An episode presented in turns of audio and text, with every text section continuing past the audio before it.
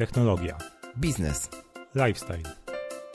W tym podcaście chcemy podzielić się naszym doświadczeniem i zdradzić Ci, Jak to wszystko razem łączymy? bo czemu nie? Zapraszają Krzysztof Kołacz Oraz Rafał Sobolewski.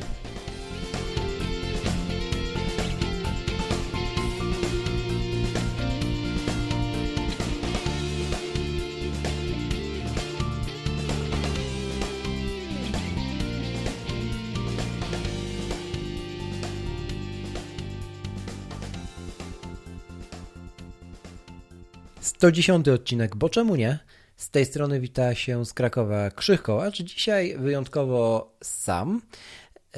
I jest ze mną Łukasz Albast, ponieważ dzisiaj przyszła pora na drugą część naszej rozmowy, e, którą mogliście usłyszeć przed kilkoma tygodniami i która spotkała się chyba z najlepszym odbiorem ze wszystkich odcinków, jakie do tej pory zrobiliśmy.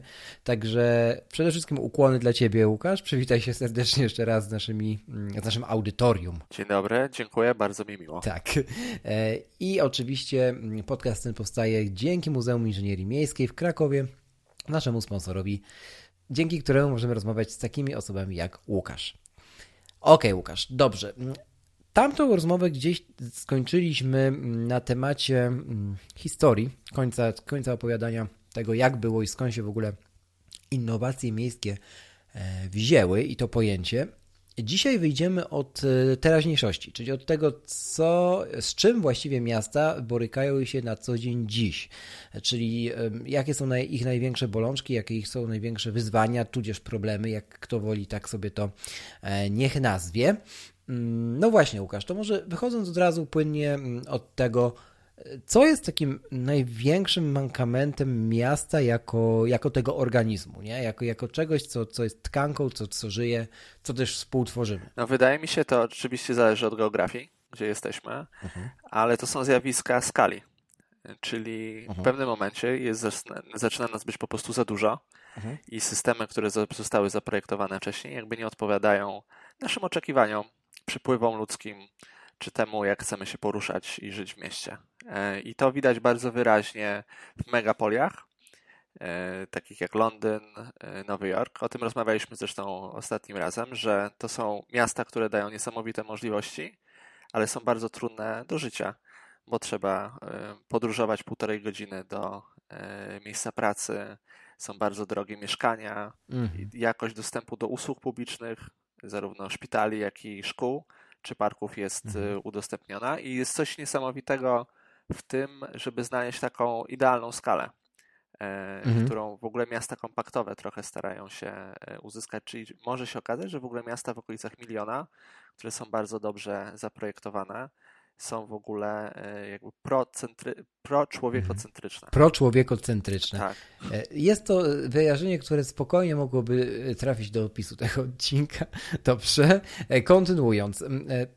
Jasne, czyli miasta, które powstawałyby dziś lub które powstają dziś, no bo tak sobie myślę, e, sięgając jeszcze kilkadziesiąt lat wstecz o Dubaju, projektowane są już właśnie z uwzględnieniem rozwiązań tych, tych problemów, o których wspomniałeś, czy nadal jednak jesteśmy też trochę ślepi? Bo wiesz o co mi chodzi. No my możemy być świadomi tych problemów, ale jednak mm, czy to ze względów finansowych, czy to ze względów tego, że zawsze tak się robiło, możemy popełniać te same błędy ciągle, a może się mylę wręcz, może właśnie się uczymy. Jak to jest? No miasta rozwijają się trochę organicznie, to znaczy nie wszystko Mhm. jesteśmy w stanie zaplanować i podałeś przykład Dubaju, który No. pewnie 30 czy 40 lat temu no, był bardziej rozbudowaną wioską rybacką. Tak? Mhm. E, Miał to szczęście, że był jakby do dzisiaj jest bardzo dobrze skomunikowany na pograniczu wschodu i zachodu, jakby te szlaki handlowe Mhm. były tam zawsze. I zastrzyk e, kapitału, który wynikał z tego, że rozwinął się e, przemysł naftowy, pozwolił zrealizować inwestycje w infrastrukturę taką jak porty czy linie lotnicze, które sprawiły, że Dubaj się autentycznie pojawił na, w centrum e, zainteresowania e, handlu, głównie handlu, przemysłu i biznesu.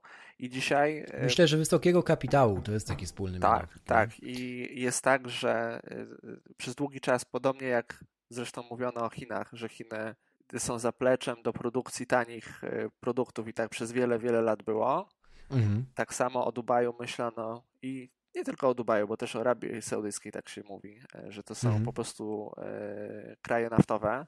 To już od kilku, co najmniej kilku lat tak nie jest bo mają bardzo dobrze rozwinięty sektor e, turystyczny, sektor finansowy, sektor e, mhm. handlowy e, i tak naprawdę ten, ten, te przychody, które kiedyś wygenerowali z surowców, tak naprawdę teraz już są podstawą do miast, które się trochę same bronią że już nie muszą tak bardzo mhm. przeznaczać zasobów przemysłu. Okej, okay. Mm, jak powiedzieć, jak już jesteśmy przy przemyśle, mm, to tak sobie myślę, że ta, ta struktura miast oczywiście też w zależności od, od geolokalizacji, to jest jasne, ale powiedzmy właśnie o, o tych megapolis, mm, które, które wspomniałeś, to jednak ten przemysł taki ciężki e, znika z tej tkanki e, może nazwanej, nazwanej centrum, e, albo tkanki, którą z tej części miasta, którą najczęściej odwiedzają turyści. Dawniej było tak, że jakby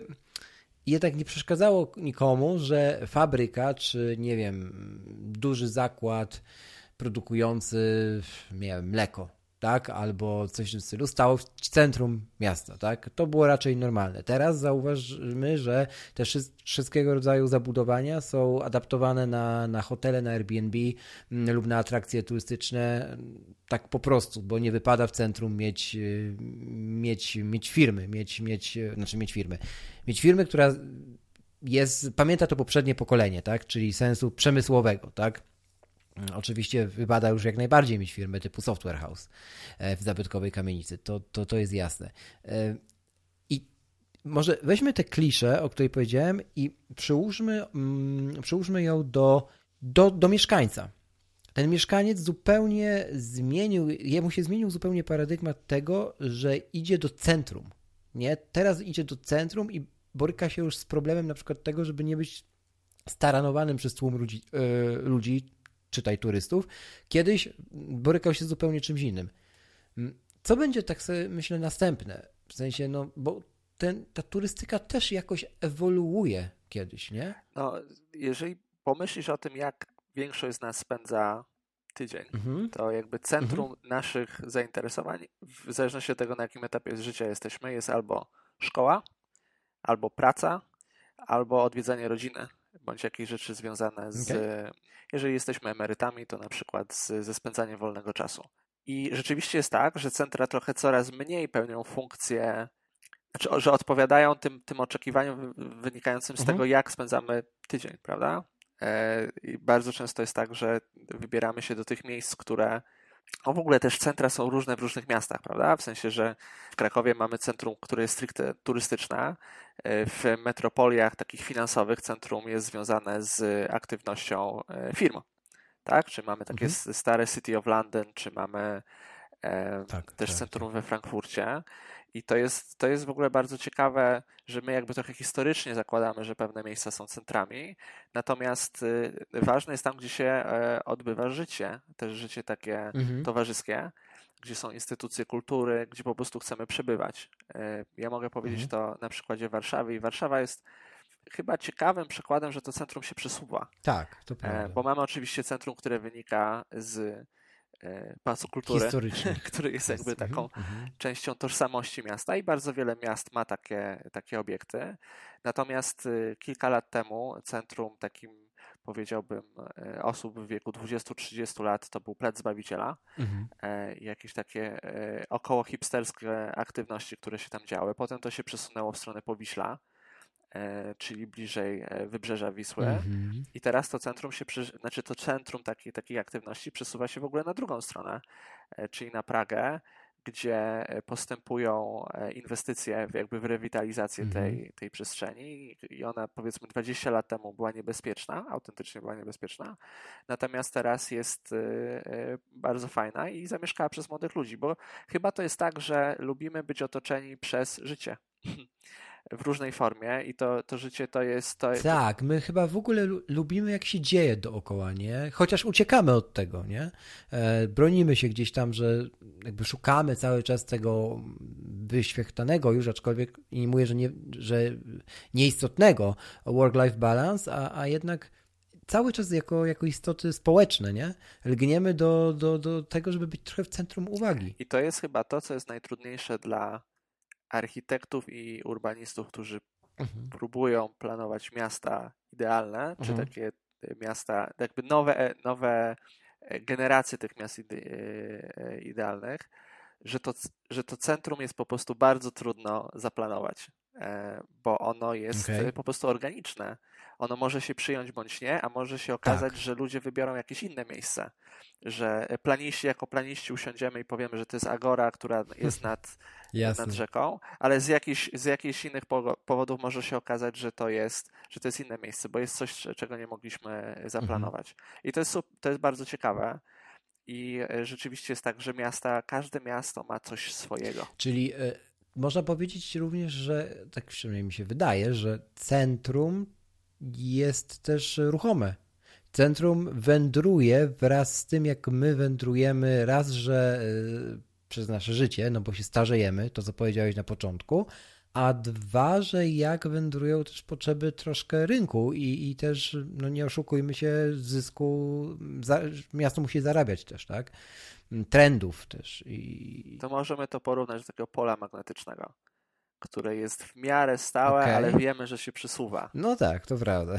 To prawda. A, no a najlepiej, żeby no, zawsze przyciągało do, do zysku. Nie? Tak, rzeczywiście jest tak, tak. że no, no miasta, włodarze mają jakby różne strategie mhm. i na przykład to, co to, co mnie uderza w ogóle dzisiaj, jak myślę o współczesnej Polsce, to kilkanaście mhm. lat temu, jak, jak były prowadzone dyskusje o strategiach rozwoju miast, to olbrzymim tematem był temat bezrobocia i aktywności mhm. ekonomicznej z tym związanej. Dzisiaj prawie, prawie, że nikt o tym nie rozmawia, chyba że jest z regionów, które mhm. autentycznie są dotknięte powiedzmy większą skalą bezrobocia, ale w dużych miastach mówimy o 2 do 4%.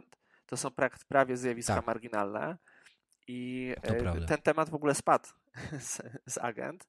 Natomiast jest tak, że wszyscy jakby, e, jakby zmieniła się forma tego, bo mhm. zastanawiamy się, jak przyciągać miejsca pracy, które godnie pozwalają e, mieszkańcom Pracować, rozwijać się, żyć, tak. wydawać. I z tym jest to wyzwanie, że wszyscy o takie miejsca pracy konkurują i wszyscy starają się je zachować, prawda? Więc my przez bardzo długi okres czasu mogliśmy to robić, bo konkurowaliśmy ceną, natomiast mhm. sami się przesunęliśmy już do krajów, które są rozwinięte. E, oczywiście nie mhm. jesteśmy w tym, w tym ścisłym czubie jeszcze sporo przed nami, ale wykonaliśmy niesamowitą pracę przez te ostatnie 30 lat. No i teraz mhm. jest tak, że już nie konkurujemy z, y, z Rumunią, Tajlandią i mhm. takimi państwami, tylko zaczynamy konkurować z Francją, Hiszpanią, czasami też z, z krajami skandynawskimi i jakby pod, zmieniliśmy sobie poprzeczkę. Więc y, y, no jest, jest, mamy jakby lepsze mhm. warunki pracy, ale też konkurencja jest trudniejsza. No i tutaj też widać tą, tą płynność, bo pamiętam jeszcze jak nie dalej niż, nie wiem, 7 lat temu, tak strzelam, Mm, był taki mocny trend w inwestycjach e, deweloperki, tak, czy zwłaszcza biurowej, e, że e, pociągały nas takie wizje mm, takiego, takich kompleksów, w których człowiek żyje, może tam zrobić również zakupy, iść do fryzjera, coś takiego jak praca, życie w ekosystemie na kształt galerii handlowej, nie? I, I, bardzo mocno firmy dążyły do tego, żeby ten człowiek miał jak najprościej, tak tłumaczono to oczywiście, no retoryka była oczywiście taka, że żeby było jak najprościej, kończyło się tym, że no cały czas się pracowało lub było w otoczeniu pracy, mm, to jest jasne. Teraz od tego kompletnie się odchodzi na koszt, nie wiem, zielonych biur, otwartych dachów, y, nie wiem, właśnie biur na obrzeżach, y, jakby zupełnie i to tak niewiele lat musiało minąć, a zdawać by się mogło, że za tym poszły przecież ogromne pieniądze i tak dalej, i tak dalej, a te, te przestrzenie, które nawet wtedy powstały, teraz już są modernizowane e, żeby spełniać te wymogi też rynku pracownika tu i teraz, tego młodego pracownika na dzień dzisiejszy, ale też te, żeby nadążać za tymi trendami, tak, żeby być coraz bardziej zielonymi, e, urozmaiconymi i, i odciętymi od tego takiego właśnie paradygmatu mm, pracy na, na wiesz, więcej niż na 100%, e, no bo ten paradygmat się też zmienił. Oczywiście też wraz z, z, zanikaniem problemu bezrobocia, o którym też wspomniałeś. Przynajmniej w dużych aglomeracjach, nie? To jest jasne. Tak, no generalnie chyba jest tak, że im nam jest lepiej i im czujemy się bezpieczniej, mhm. tym rozszerzamy wachlarz takich oczekiwań. Podnosimy, znaczy chcemy, oczekujemy więcej od życia tak? Czyli tak, to prawda. Nie boimy się oczekiwać więcej od życia. No jeżeli no, tak. możemy sobie na to no. pozwolić. To jest zawsze takie przyciąganie, takie przyciąganie, tak, takie no jasne, przyciąganie jasne. Disclaimer. Mhm. Bo jeżeli nastąpiłaby totalna recesja, jakby to bezrobocie by powróciło, mhm. wybuchałaby inflacja, bezrobocie by wyskoczyło do 15-20%, za czym idzie też przestępczość, to są takie naturalne zjawiska Jasne. ze sobą połączone, to wtedy te rzeczy, o których dzisiaj rozmawiamy jako takie przyjemne jakby rozszerzenie życia, przesuwają się na, na kolejny y, front. I ta, na dalszy plan. Tak. I w mhm. ogóle jest tak, że być może jesteśmy w takim okresie historycznym, który w ogóle jest dla nas bardzo szczęśliwy, to się może też zmienić. No to zaraz do tego przejdziemy, no, kontynuuj. Tak, bo jakby, jakby nie patrzeć z naszej perspektywy, no, my po 90, 89 mhm. roku byliśmy bardzo aspiracyjni. W sensie, że mieliśmy, um, mieliśmy naprawdę co nadrabiać i nadrabialiśmy to ciężką pracą, ale też wyrzeczeniami tak. społecznymi, bo duże grupy społeczne zostały po prostu wykluczone. To też był tak, taki partyzancki kapitalizm, mhm. z którego wyszliśmy na tyle obronną ręką, że na koniec mieliśmy bardzo dobry rozwój gospodarczy i jak patrzeć na to z boku, to jest to, jest to sukces ostatnie kilka lat. Tak, i ta. Asp... Tak, i. i, mhm. i... Jeszcze, przepraszam, że ci przerwę, bo, bo tu chcę dopowiedzieć a propos tej aspiracyjności. Mi się to szalenie podoba, takie określenie albo jemu pokrewne. E, w, kon, w kontrze do tego, co często się słyszy lub czyta w mediach, że, że to pokolenie było takie, takim pokoleniem dorobku dorobkowiczów, tylko tak, takich negatywnych, wiesz, że e, zastaw się, postaw się. Oczywiście tak, to też były problemy, to, to jest jasne, ja nawet ja pamiętam to z czasu swojego dzieciństwa, czy tam, nie wiem, obserwować mogłem w pokoleniu moich rodziców, ale to nie, to nie było ogół, nie? Jednak ta aspiracyjność, o której ty mówisz, to było po prostu też dążenie do tego, żeby było lepiej, niż na przykład ci ludzie mieli, kiedy, y, kiedy oni byli młodzi, nie? Tak. E, to mi się podoba po prostu, pewnie, takie spojrzenie. Pewnie no. można wyróżnić dwie generacje, które mhm. trochę w innym otoczeniu się, się rozwijały. To na pewno jest ta generacja Jasne. lat 90., gdzie po prostu było trzeba przebudowywać rzeczywistość. Mhm. I chyba takim drugim krokiem milowym to jest okres od wstąpienia do Unii Europejskiej, kiedy rzeczywiście. E, Zgodzę się. Mhm. Oprócz tego, że popłynęły strumienie jakby funduszy inwestycyjnych, które zaczęliśmy przeznaczać w ulepszanie tej rzeczywistości wokół nas, to te, te bojki takiego bezpieczeństwa w tamtym mhm. okresie, teraz też widzimy, że to się zmienia, były jakby bardzo silne i to nam też dodawało skrzydeł. Wszyscy pamiętamy, jak w 2004 roku, przynajmniej ja byłem, byliśmy podekscytowani tym, że dołączamy do wspólnoty państw rozwiniętych. Oczywiście byliśmy w tym gronie, którzy musieli tam być tymi uczniami, którzy pracują dwa razy tyle, żeby. No ale to do tego byliśmy historycznie przyzwyczajeni. Tak, tak? i teraz to... jest chyba taki punkt mhm. zwrotny, że już nie jesteś, już, już się na nas nie patrzy jak na tego biednego kuzyna i mhm. musimy trochę wywalczyć swoje miejsce już na takich e, dosyć e, na takich warunkach ze wszystkimi innymi. I świat poza tak. Europą się też mhm. bardzo zmienił. Tak, jeszcze a propos tej walki, e, musimy wywalczyć miejsce na tle, in, to jest jasne, ale też wydaje mi się, że musimy zawalczyć o, o to, jak to miejsce będzie wyglądać. W sensie, jak, jaka be, jak ktoś będzie na nas spoglądał, czytaj inne państwa, to, to też co zobaczą. Bo wywalczyć miejsce to jedno, czy wywalczyć miejsce w szeregu, nie? Ale, y, ale też mieć coś do powiedzenia, w sensie być głosem e, jakimś wyróżniającym się z tej większości można na wiele sposobów. To też jest kolejne wyzwanie, którego dawniej nie było. Dawniej nadganialiśmy. Znaczy...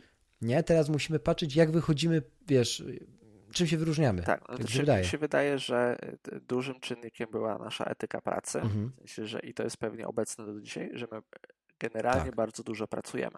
Drugim Mhm. pytaniem jest, czy pracujemy efektywnie i czy to zarządzanie jest Mhm. y, na takim poziomie, które pozwala nam konkurować z państwami, które mają te procesy przećwiczone przez 30 czy 40 lat.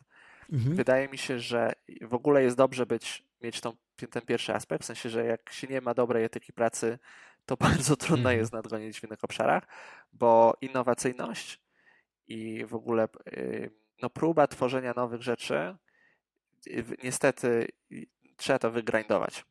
W sensie, że to, jest, to, Mhm. są, to, jest, to są próby i błędy w skali.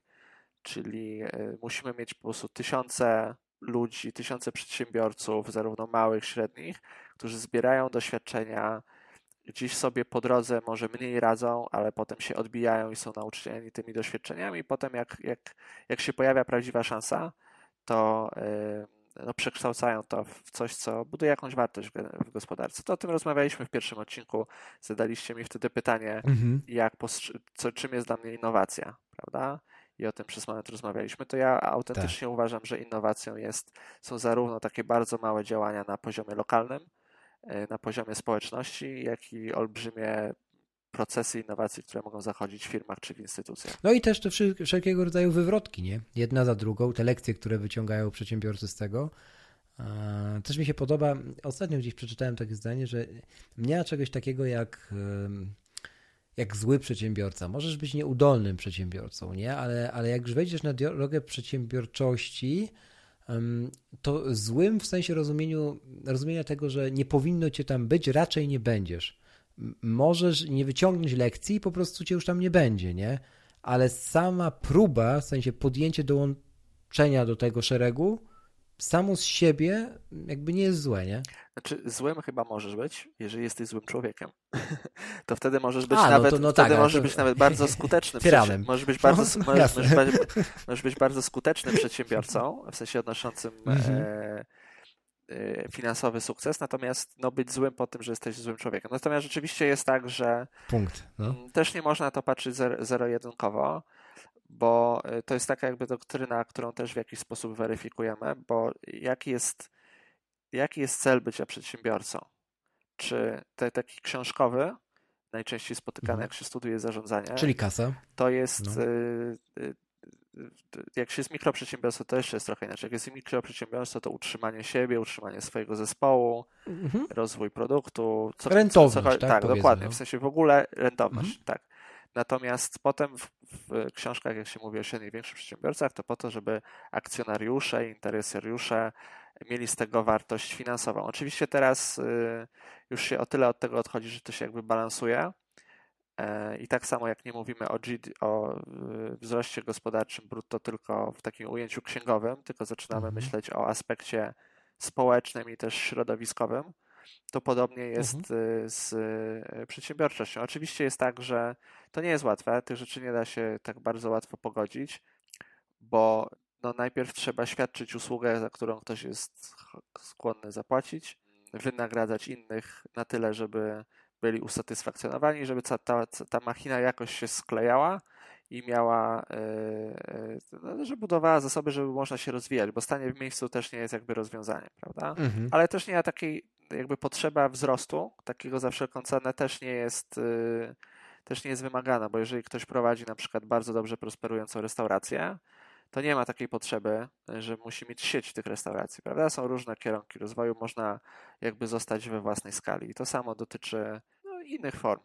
Prawda? Można, być, Mhm. można robić świetne usługi fryzjerskie, można świetnie projektować, ale projektować samemu, a nie projektować dla, dla, dla setek tysięcy ludzi. No to też jest czas, nie oszukujmy się, soloplenerów, nie? To, to, to jest ten czas, kiedy te jednoosobowe działalności gospodarcze wybuchają teraz, nie? To też wcześniej tak nie było. Raczej kojarzyliśmy to właśnie z, z taką formą zatrudniania innych. Tak. Natomiast y, siła gospodarek na końcu jest w, y, no, w firmach, które mają skalę. No tak. I my, Mhm. trochę, my trochę tego nie mamy, bo jeżeli spojrzymy sobie na największe polskie firmy, Mhm. jeżeli chodzi po prostu też o kapitał, to na końcu to są w dużej mierze to są spółki e, surowcowe, przetwórstwo Okej. chemiczne, e, spółki energetyczne, to są w ogóle skarbu państwa, więc one są troszeczkę inaczej Mhm. e, kalkulowane. Żywność, meble, więc to są jakby bardzo ważne produkty, natomiast one nie do końca są takimi produktami popychającymi świat do przodu. No tak. E, w sensie, że to nie, to nie jest tak, że na przykład firmy farmaceutyczne, które mamy w Polsce, w ogóle rynek farmaceutyczny to jest bardzo, bardzo, bardzo trudny rynek. W sensie, że te, te mhm. największe firmy, które jakby są dzisiaj obecne, to są dekady budowania jakby kompetencji i też tej geolokalizacji, o której mówiliśmy, to są głównie albo firmy niemiecko-szwajcarskie, albo amerykańskie, albo w ogóle właśnie z rynków, gdzie jest mhm. olbrzymia skala. No i my w ciągu tych 30 lat to zbudowaliśmy takich firm no, kilka, ale nie, nie tyle, ile 40-milionowy kraj by y, powinien mieć. Uważam, że CD Projekt y, jest takim mhm. sukcesem. Oczywiście nie jest jedynym, łatwo się teraz do niego jakby przyczepić, bo, bo po prostu bo jest. Wszyscy o nim mówią. Tak? I, no, ale idą też za ciosem bo y, wszyscy też y, jakby ta historia jest dobrze znana, ale tam bardzo niewiele brakowało, żeby ta firma się wywróciła pomiędzy pierwszym, Jasne. Tak, pierwszym a, a drugim mhm. Wiedźminem. Mamy też takie firmy, jak nie wiem, chociażby Brand24, nie? No, to też w swojej działce, w swojej branży, ale, ale również no, trzeba uznać i oddać Michałowi, że, że rzeczywiście ten sukces odniósł, nie? No i tak dalej, także to nie jest tak, że... Mhm. Tak, no to są, to są, znaczy tak, ja jestem fanem, y, ja jakby znam tą historię i w ogóle te firmy mm, z takiej branży stricte internetowej i, mhm. i takich usług B2B, y, B2C internetowych to ok. Natomiast no, trzeba też tworzyć rzeczy, które są jakby takie. Namacalne? tak, w sensie i, i takie wysoko przetworzone, aha, aha. bo to na nie wydajemy dużo pieniędzy. W sensie, że mhm. jak kupujemy samochód, jeżeli kupujemy niemiecki samochód, to y, te dziesiątki, setki tysięcy złotych wracają do niemieckich mhm. inżynierów, do niemieckich projektantów i oczywiście potem do nas, bo my robimy do tego jakieś podzespoły, ale byłoby super, żeby y, no, te dobra konsumpcyjne, które my tutaj y, potrzebujemy wokół mhm. siebie, też były polskie. Uważam, że gdzieś dziś się odnajdujemy i co ja bardzo lubię, to jest, to jest taki design użytkowy autentycznie jest tak, że okay. jeżeli się pomyśli o tym, jak chcemy wyposażyć kuchnię, mhm. jakie meble chcemy kupić, jakie obiekty wokół siebie e, zbieramy, to, to mamy naprawdę bardzo fajnych projektantów. I to już od czasów PRL-u głębokiego. I to się nie zmienia, to raczej tak, się rozwija. I, mhm. I tylko problem jest taki, że oni, znaczy, że problem, że to nie zawsze dociera do masowej skali, bo jedna rzecz to jest jakby zaprojektować projekt, produkt niszowy, mhm który potem mhm. jakby samemu się sprzedaje i tak dalej, i tak dalej, ale co innego przekonać na przykład sieci, w ogóle stworzyć infrastrukturę, żeby móc te rzeczy produkować w skali 5-10 tysięcy e, produktów w skali, nie wiem, kwartału czy miesiąca i potem na przykład przekonać, bo to już wtedy się stajesz, wtedy się stajesz takim makro przedsiębiorcą. W sensie, że możesz być, no tak. prawda? I to jest, i to jest pytanie, czy czy, czy ci nasi utalentowani twórcy, czy to z branży internetowej, czy z branży nieinternetowej, mhm. mają to, co jest potrzebne, żeby wejść na wyższą skalę rynku, bądź mają otoczenie finansowe, profesjonalne, na przykład menadżerów, którzy są to w stanie mhm. zrobić za nich. Powiem tak, e, na pewno mm, te firmy też powinny być trochę kowalami swojego losu, nie? W sensie wiele zależy od tego, jak firma do tego podejdzie, nie? Tak mi się wydaje przynajmniej. I, i te sukcesy, które obserwujemy, bardzo często są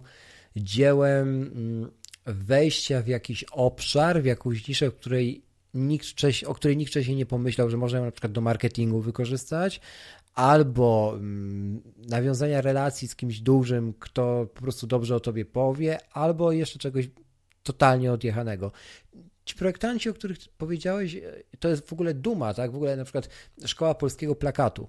To jest coś, z czego naprawdę możemy być dumni i to już od głębokich lat 60., o ile się nie mylę nawet. E, no i ja się też zastanawiam, czy jest, czy lepiej byłoby, gdyby to miało efekt skali? Bo wiesz, nie wszystko efekt skali musi mieć, nie? ta pewna też wyjątkowość czy rozpoznawalność, którą uzyskujemy, oczywiście na tym konkretnym obszarze, nie o tym nie wiem, nie usłyszysz w wiadomościach, a przynajmniej nie często, e, też jest cenna, nie? I, I, też może nam pomóc. Ale rozumiem, rozumiem, do czego dążyłeś, że jakby ta industrializacja też i, i wybicie się na przykład na produkowaniu rzeczy namacalnych, nie? Tak, na przykład Brown niemiecki, nie? Czy, czy coś w tym stylu. No nie mamy takich ikon, tak? które, które do dzisiaj by funkcjonowały mm, i, i, i były gdzieś tam między, międzynarodowo rozpoznawalne, tak? Robienie hardware'u w skali w ogóle jest mhm. trudne. Mhm. I tego się, to, to, to, to, są, to, to nieprzypadkowo jest tak, że chociażby jak spojrzymy na Włochy, Włosi mają, Włosi mają dużo takiego biznesu, nie tylko, mają, mają bardzo rozwiniętą taką branżę dóbr luksusowych, mhm. ale też taką precy, precyzyjno-inżynieryjną. I to wynika z tego, że tam przez setki lat po prostu były, były bardzo bogate tradycje rzemieślnicze. Mhm. I one potem sprawiały na to, że oczywiście te, te branże tam się trochę w takim chowie wsownym rozwijały, natomiast ludzie mieli etos, który jakby z tego wynikał, tak? Czyli etos jakiegoś rzemiosła, które potem się przenosiło na, na inne dziedziny, czy to projektowania, e, projektowania e, takich obiektów dnia codziennego, czy mebli itd., tak itd. Tak I w ogóle tworzenie takich, bo to, to bardzo często rozmawiamy, o, to też w tej, w tej nomenklaturze się mówi o klastrach, o takich e, tak, tak. grupach kompetencji i, i jest tak, że pewne regiony czy miasta mają predyspozycję do tego, żeby żeby ten talent skupiać. I, i to nie, i to jest, to jest, to wszyscy zawsze opowiadają o tym, że chcą replikować drugą Dolinę Krzemową i wszyscy już wiedzą, że, że, że to jest tak, nie do zrobienia. I zrobić drugiego iPhone'a. Tak, to, no, że to, to, że to, tak nie zadziała. No i potem zawsze jest y, rozmowa o tych niszach i o tych, y, teraz y, jest takie hasło do tego, które się nazywa inteligentne specjalizacje, prawda? Okay. Czyli rozpozna, rozpoznawać, to są inteligentne specjalizacje to jest hasło, które jest rozwijane chyba przez Komisję Europejską, ale też przez agencje rządowe e, typu Wiesz trochę mnie, to, trochę mnie to bawi, bo jak tak słyszę akurat ten zlepek tych dwóch słów, to strasznie mam takie. Pierwsze moje skojarzenie to jest, to jest naród amerykański, nie? gdzie oni od, od, od już zarania dziejów są specjalistami od, od konkretnych rzeczy, a nie tak jak trochę my od wszystkiego, a przynajmniej taki jest też ich system edukacji w przeciwieństwie do, nas, do naszego, więc my też chyba sami mamy teraz takie dążenie do tego, żeby, żeby się specjalizować. Nie? W sensie trochę rynek zweryfikował to, że ekspert od wszystkiego to, to jest trochę ekspert o żadnej wartości. Nie? Znaczy najgorzej jest być przeciętnym mm. z tego wszystkiego, więc albo... Tak, no to, to, to już jest, tak pojechałeś przez wieki wszystkie, ale to prawda. No. Albo idziemy w stronę, znaczy musimy iść w stronę czegoś, w czym powinniśmy albo jesteśmy dobrze, jakby się rozwijać, tak. pogłębiać, to i mieć nadzieję, że jakieś czynniki rynkowe nas na przykład nie wyprą mm. Z rynku z jakichś tam powodów, bo to też się czasami zdarza. Mm. Natomiast y, wartość jest y, też w interdyscyplinarności. I na koniec tak. też uważam, że jest olbrzymia wartość po prostu w zarządzaniu. Czyli można, nie, znaczy zarządzanie per se nie jest profesją. Znaczy jest profesją, ale nie jest jakby takim fa... To też jest fachem. No, jest tak- Niektórzy tak... mówią, że jest sztuką. No, no, no tak, no bo, bo Są to jest, też tacy. Bo, jak to y, Steve Jobs mawiał, y, zakrzywianie rzeczywistości. A wiedziałem, że nawiążesz. Zakrzywianie rzeczywistości to jest, y, to jest zarządzanie innymi, aby w tą wizję uwierzyli i potem y, upewnienie się, że te wszystkie bloczki, które mają sprawić, żeby coś powstało, mhm. doprowadzić do tego, tak? Zarówno takiej strony ludzkiej, jak i finansowej, jak i potem biznesowo-sprzedażowej. Więc jest tak rzeczywiście, że y, no te, te kompetencje trzeba jakby rozwijać i, y, i to zawsze potem jest pytanie, na ile to się jakby organicznie dzieje, a na ile ktoś to powinien jakąś taką polityką strategiczną rozwijać, prawda? Więc czy na mhm. przykład rząd może zastymulować, żeby, nie wiem, przyciąć, żeby dać na przykład wyższe stypendia na e, kierunki techniczne, prawda? No to już było, przerabiali. Bo są, też, bo, bo, są mhm. też mody, prawda? Że są też mody. Ale na, no tak, pamiętajmy tak. o tym, że bardzo dużo osób w młodym wieku podejmuje decyzje takie edukacyjne na podstawie mody też i też aspiracji społecznych. Myślę, że teraz Myślę, że teraz, e, okej, okay, no aspiracji społecznych to jeszcze podchodzi trochę pod to, co na przykład ja pamiętam, czyli pod, e, bo rodzice doradzili, czytaj, rodzice kazali, a, a kwestia mody to jest chyba coś, co jest od niedawna.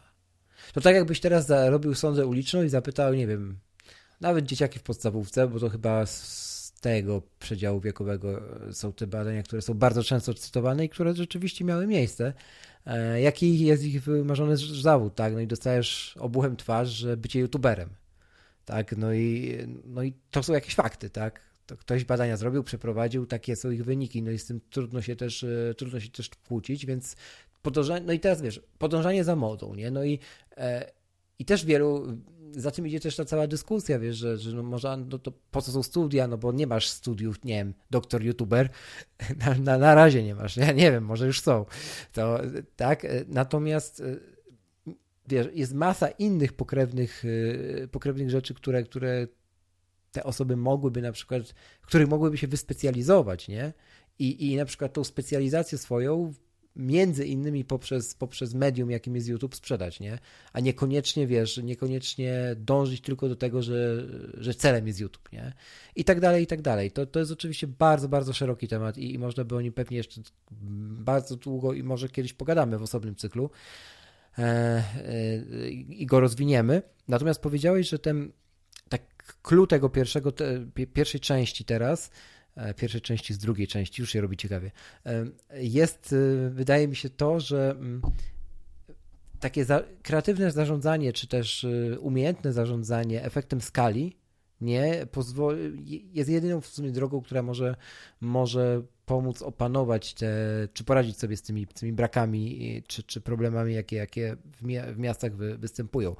Natomiast tu i teraz mamy taki problem, który i z efektem skali, i z Włochami, i w ogóle z, z miastem, e, z miastami, czy zwłaszcza z megapolis, ma bardzo wiele wspólnego, czyli koronawirus. To, to jest jasne, że, że chcę o to zapytać.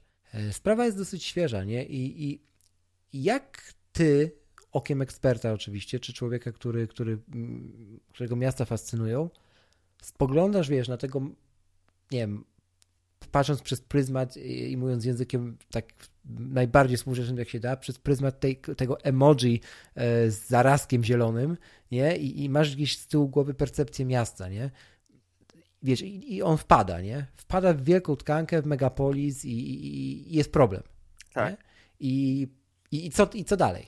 Nie? No ja zacznę, powinienem pewnie zacząć od tego, że to jest wasz, w ogóle użyłeś słowa ekspert i szczególnie w kontekście tego, co teraz doświadczamy, y, też Aha. jest tak, że my dzisiaj rozmawiamy y, na podcaście, który będzie tak. opublikowany pewnie za 2-3 tygodnie, coś takiego, więc może się w ogóle okazać, że sytuacja, która będzie fizycznie, jak... Ale tylko y, proszę cię, tylko nie powiedz, że nas nie będzie. No nie, my nie będziemy, ale może być tak, że w no. ogóle nasza percepcja właśnie mhm. prawdziwych wydarzeń może być jakby zupełnie inna, to, prawda? To Co też jest mhm. jakby ciekawe. Jasne.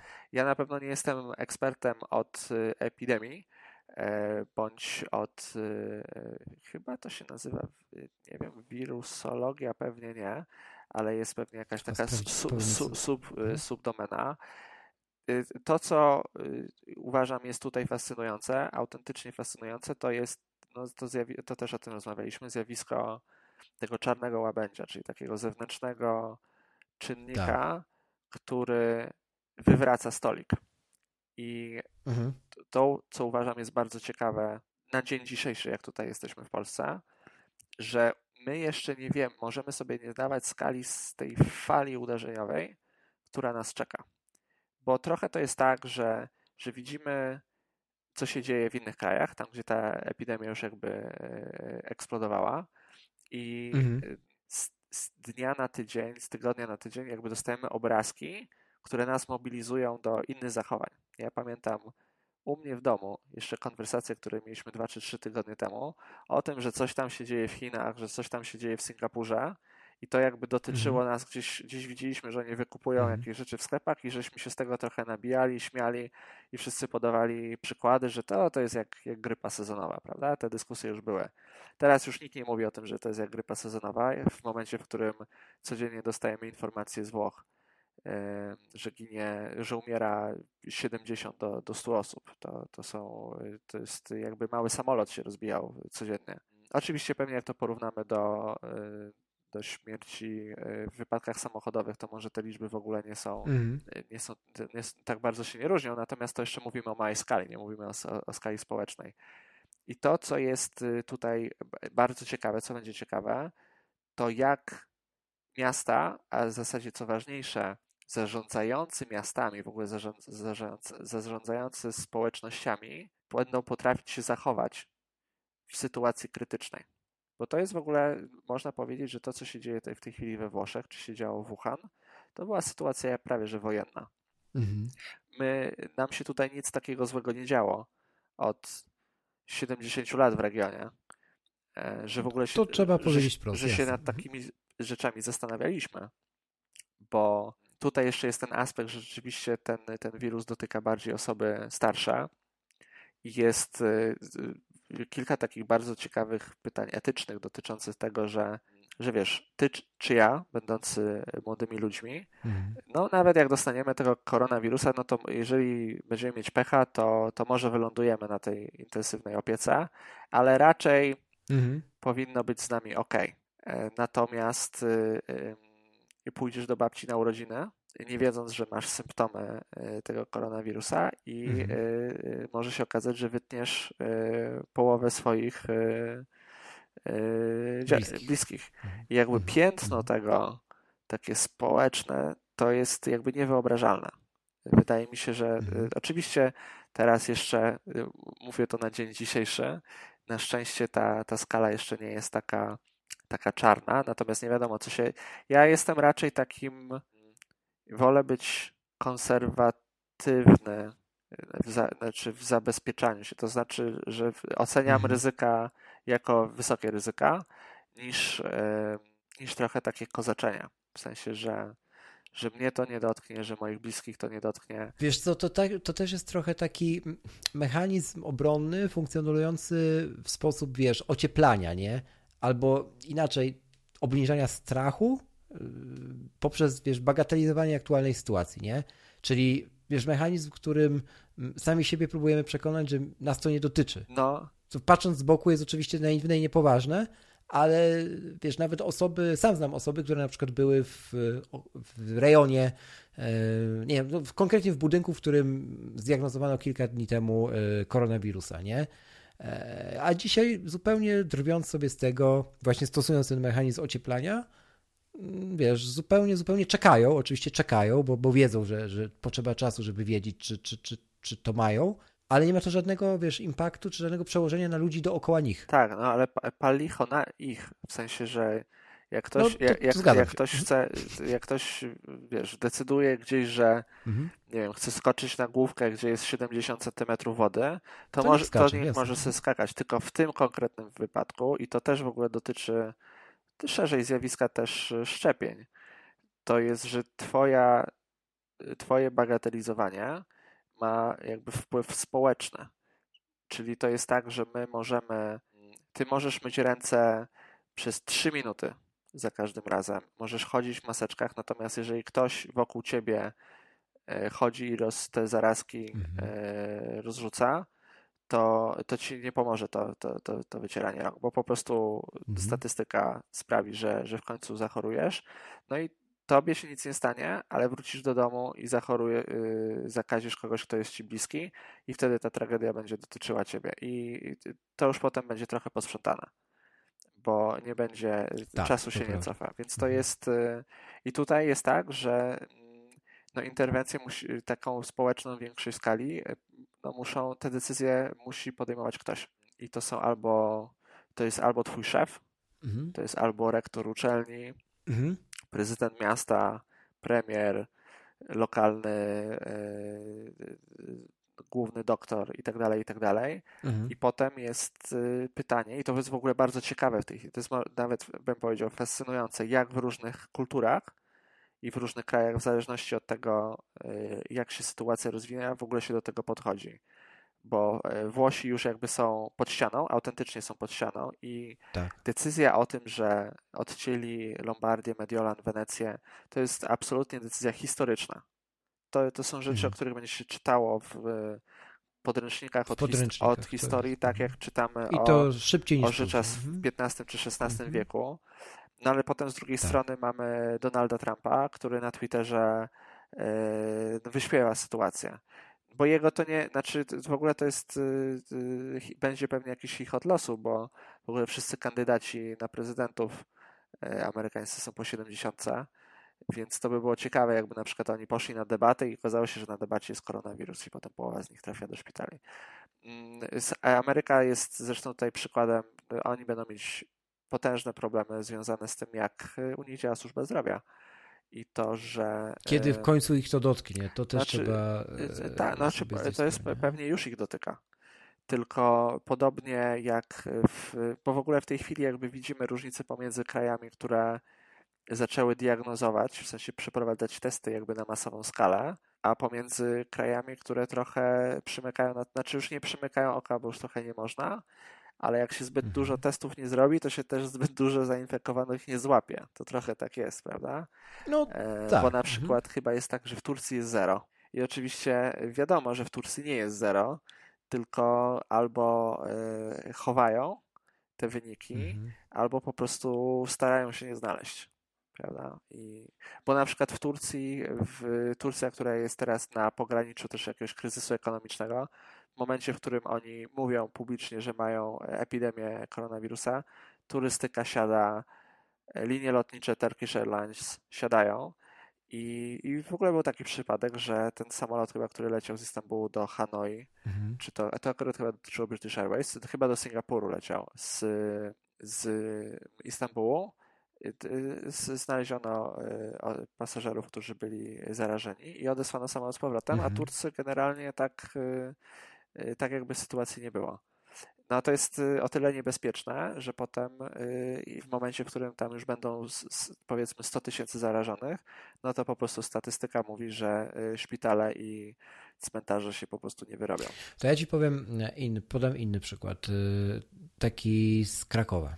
Mm, Akurat dzisiaj, kiedy to nagrywamy, zdiagnozowano pierwszy przypadek koronawirusa u nas i e, zaraz momentalnie e, na przykład Miejskie Przedsiębiorstwo Komunikacji i jeden z jeszcze operatorów, który rozwozi ludzi po tym naszym cudownym mieście historycznym zresztą, e, na swoich Twitterach zakomunikowali, że mm, ich pojazdy są dezynfekowane non-stop. Cokolwiek by to miało nie znaczyć. Nikt oczywiście nie dopytał. E, po czym, e, już akurat przemieszczając się dzisiaj, na przykład po południu mm, komunikacją miejską, zauważyłem coś na zasadzie znowu tego takiego, nie chcę powiedzieć psychozy, bo to za mocne słowo, ale e, na przykład ludzie nie, nie trzymają się rurek, nie, tylko obejmują te rurki w taki sposób, żeby na zgięciu łokcia, wiesz, mieć, wiesz, żeby nie dotknąć dłonią, przytulają się wręcz do nich. Już pomijam, że wiesz, trochę twarzą otrą tą rurkę, no, co jak przyhamuje i tak dalej, nie? Ale jakby już to widać, nie? A to kilka godzin minęło, nie? I, i tak sobie myślę, że jakie my w ogóle komunikaty wypuszczamy, nie? Oczywiście to ma na celu uspokojenie tłumu, nie? Ale jak się tak na logikę zastanowisz, nie? Co znaczy zdanie, nasze pojazdy są dezynfekowane non-stop, no to. No, jest y, y, rzecz, która została wprowadzona w Warszawie. To pewnie nie jest jakaś wielka innowacja w skali, ale mhm. poszedł komunikat, że wszystkie drzwi w tych automatycznych pojazdach otwierają Aha. się już same. I proszę, nie musisz guzika nie naciskać. Trzeba naciskać guzików. Super. I, no i, i, i to, popatrz, ale to jest, widzisz, i to jest zastosowanie. To, ale to jest niesamowite, sensowne. prawda? I to, tak. jak sobie o tym pomyślimy, to to są, to są dziesiątki tysięcy mikrointerakcji w ciągu dnia, gdzie y, to y, tak, jakby tutaj szapoba. To, mhm. to, to dotykanie, czy jakby ograniczanie tej, tej skali tego przenoszenia w ogóle jakichś bakterii, bo to nie tylko i wirusów, nie tylko Jasne. chodzi o koronawirusa, w ogóle jest zaadresowana. Y, y, I, I, gdybym o tym się nie dowiedział, to w ogóle sam bym nie wiedział.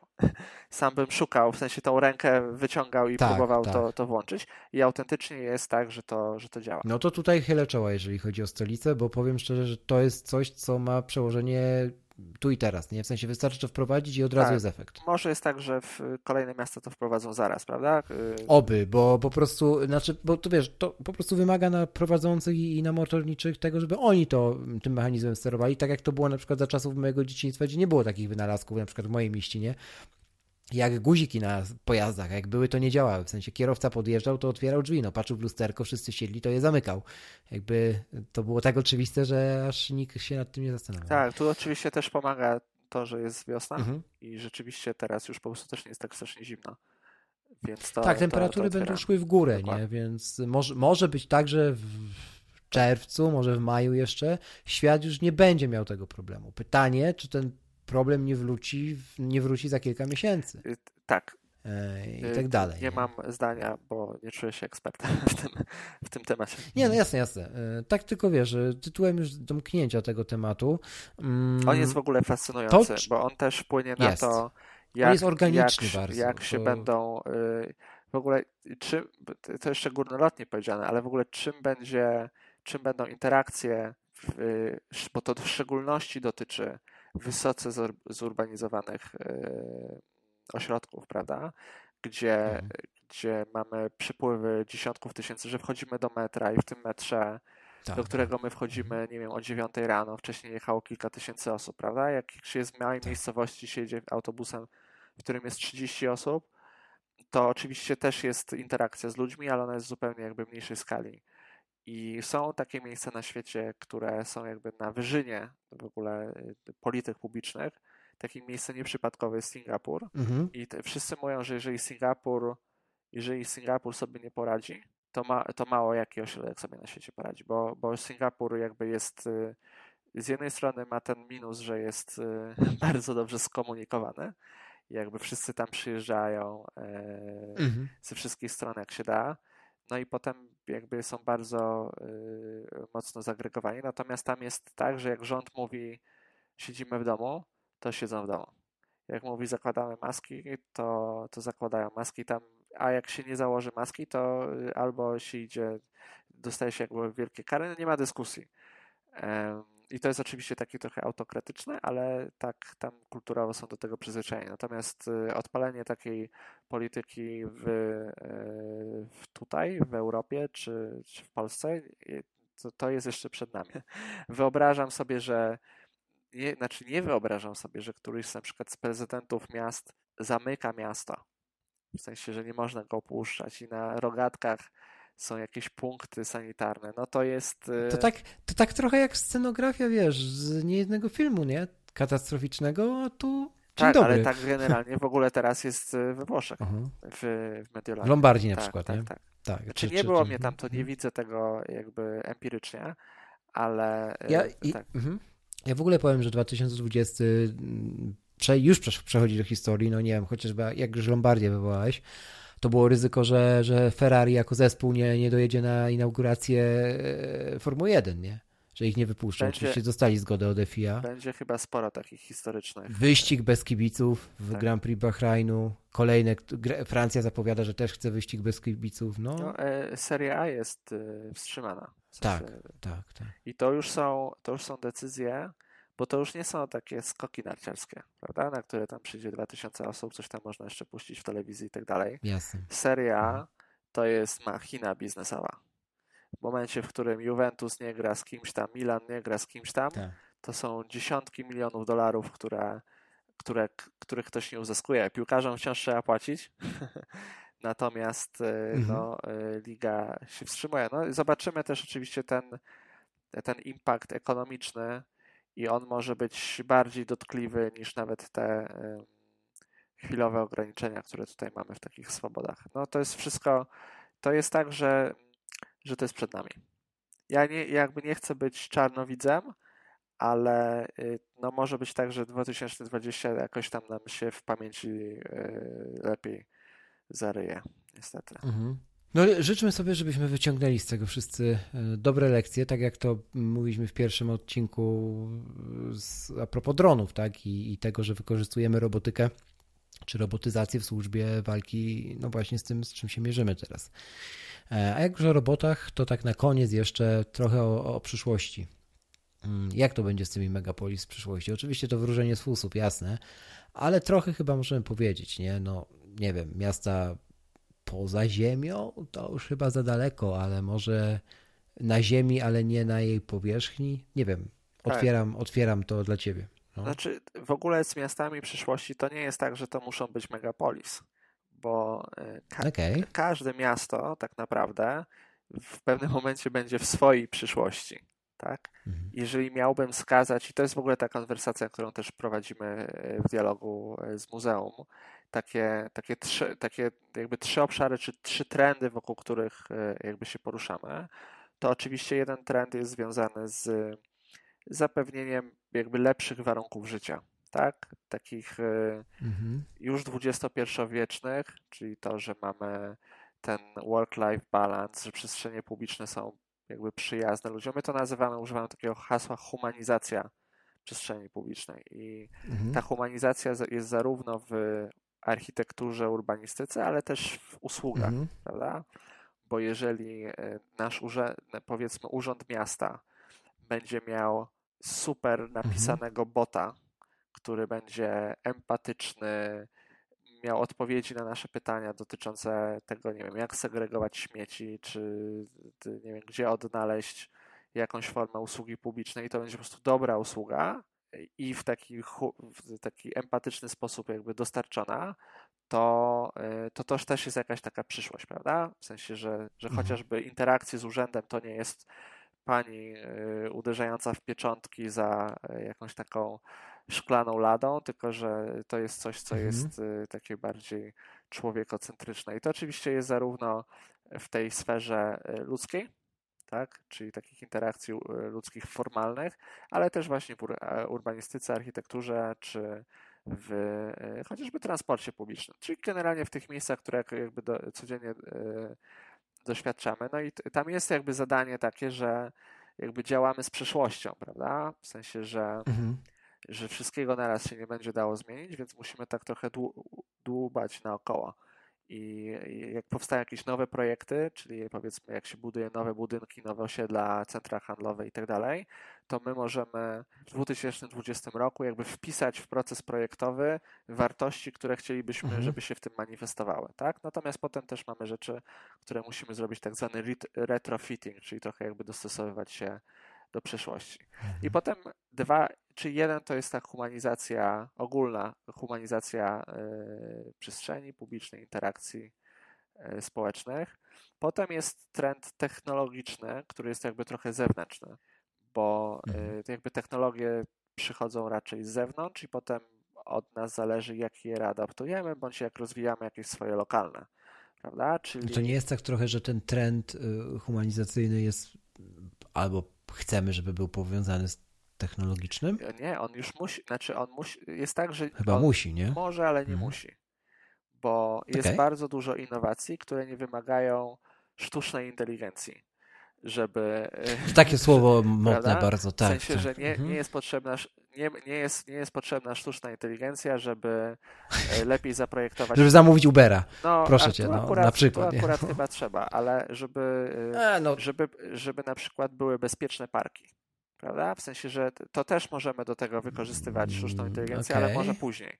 W sensie, że najpierw. Możemy, nie? Ale możemy, nie... prawda? Nie, no bo są, są jakieś takie narzędzia, które pozwalają E, mapować zagrożenia i tak dalej, i tak dalej, prawda? Zejdźmy do samego parteru. Nie jest potrzebna sztuczna inteligencja przede wszystkim, żeby ze sobą rozmawiać. O.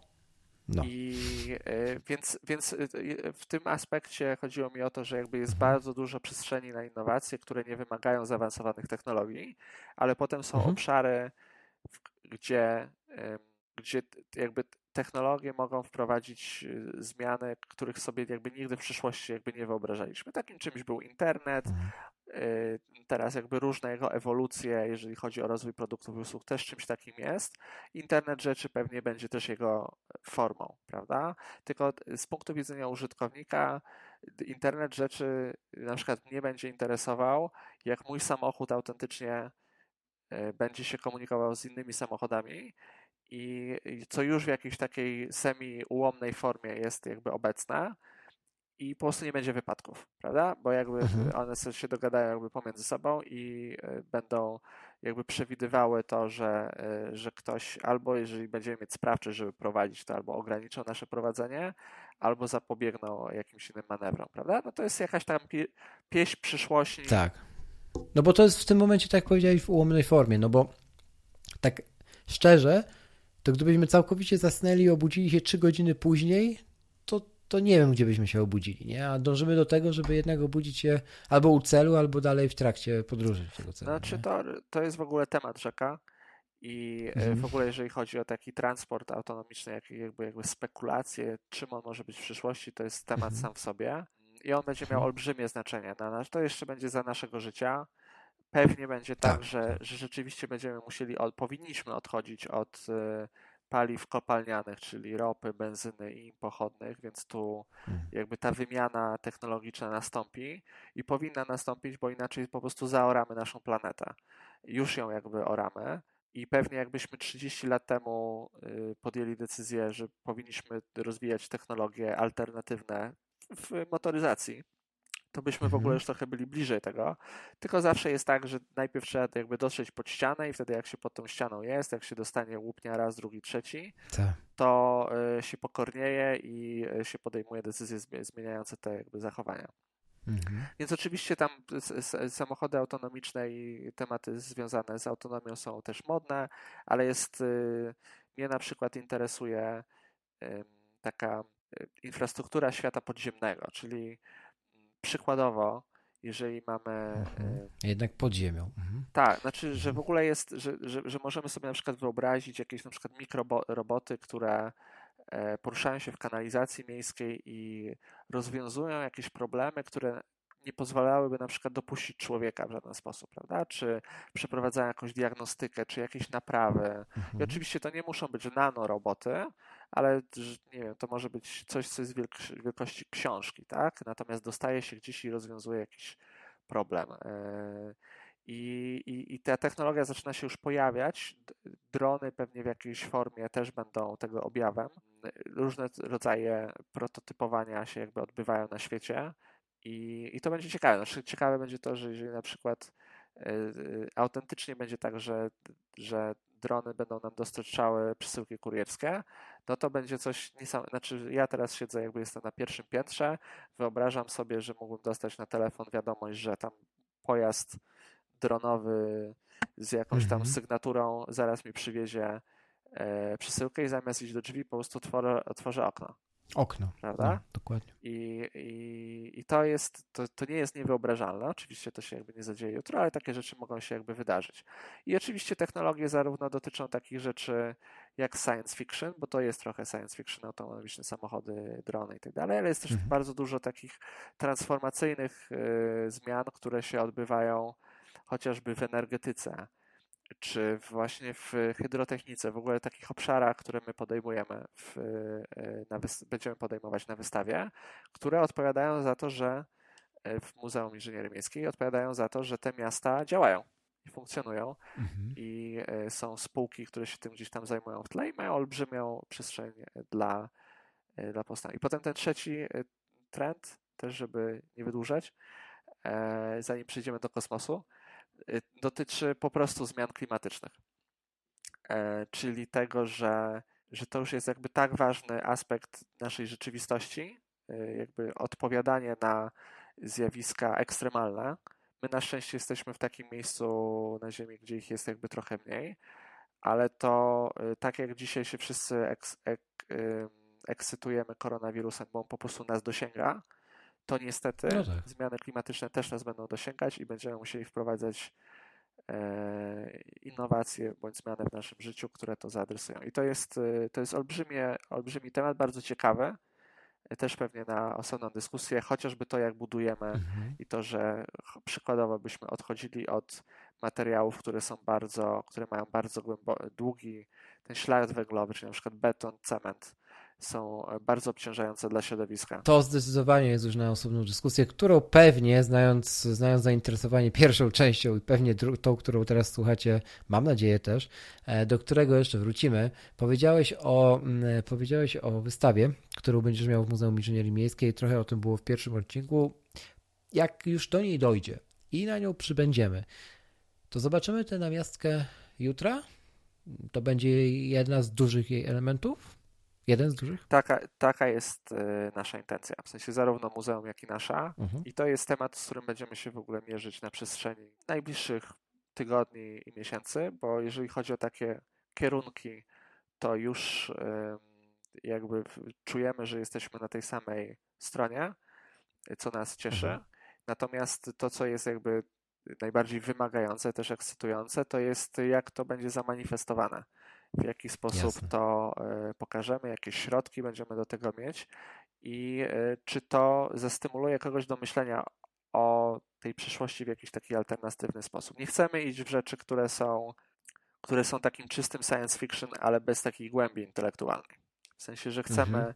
chcemy się upewnić, że nie będziemy opowiadać o przyszłości powierzchownie, Oczywiście mhm. wiemy też, jak się konsumuje treści na wystawach. To nie jest y, mhm. książka. To też zmysłami przede wszystkim. Tak, i y, więc będziemy starać się operować takimi środkami wyrazu, które gdzieś tam zasy mhm. zas zasygnalizują zarówno te rzeczy, które są modne, ale zarówno te, które są takie nieoczywiste i y, nad tym będziemy myśleć w najbliższych tygodniach. Super, e, a my będziemy się temu bacznie przyglądali. E, pewnie na temat tej wystawy i innych wystaw. Więcej znajdziecie informacji już dziś i, i pewnie jutro i w kolejnych miesiącach na mim.kraków.pl, czyli na stronie Muzeum Inżynierii Miejskiej, e, któremu dziękujemy jeszcze raz za sponsorowanie tego podcastu. Tobie, Łukasz, dziękuję za drugą część pierwszej z naszych dyskusji Pewnie tak coś czuję. E, w każdym razie e, tę pierwszą dyskusję zamykamy. Tę drugą częścią mam nadzieję, że nie, nie, nie ostatnią, jak, jak powiedziałem. E, no to gdzie można Cię jeszcze znaleźć na koniec? Dla tych, co nie słuchali, bo w tym, w tym odcinku się nie witałeś. Co nie słuchali jeszcze pierwszej części, może będą słuchali w innej kolejności, to powiedz jeszcze krótko, czym się właściwie zajmujesz i gdzie Cię można znaleźć w sieci? W sieci nie mam tak bardzo dużej aktywności w tej chwili, bo po prostu dużo mm. pracuję. Natomiast na pewno jestem na Twitterze, e, mhm. at Lukasz Alwast, bo tak się nazywam. Prowadzę wraz ze wspólnikiem e, dwie firmy, w których w ogóle podejmujemy takie tematy, zarówno mhm. dotyczące przyszłości nauki, technologii, jak i e, potem obcowania z nimi. To jest Science Now i Stellar Fireworks. No i działamy. Staramy się od czasu do czasu robić, zarówno inicjować własne projekty, które jakby te obszary łączą, jak i uczestniczymy w projektach, które gdzieś przychodzą z zewnątrz, mhm.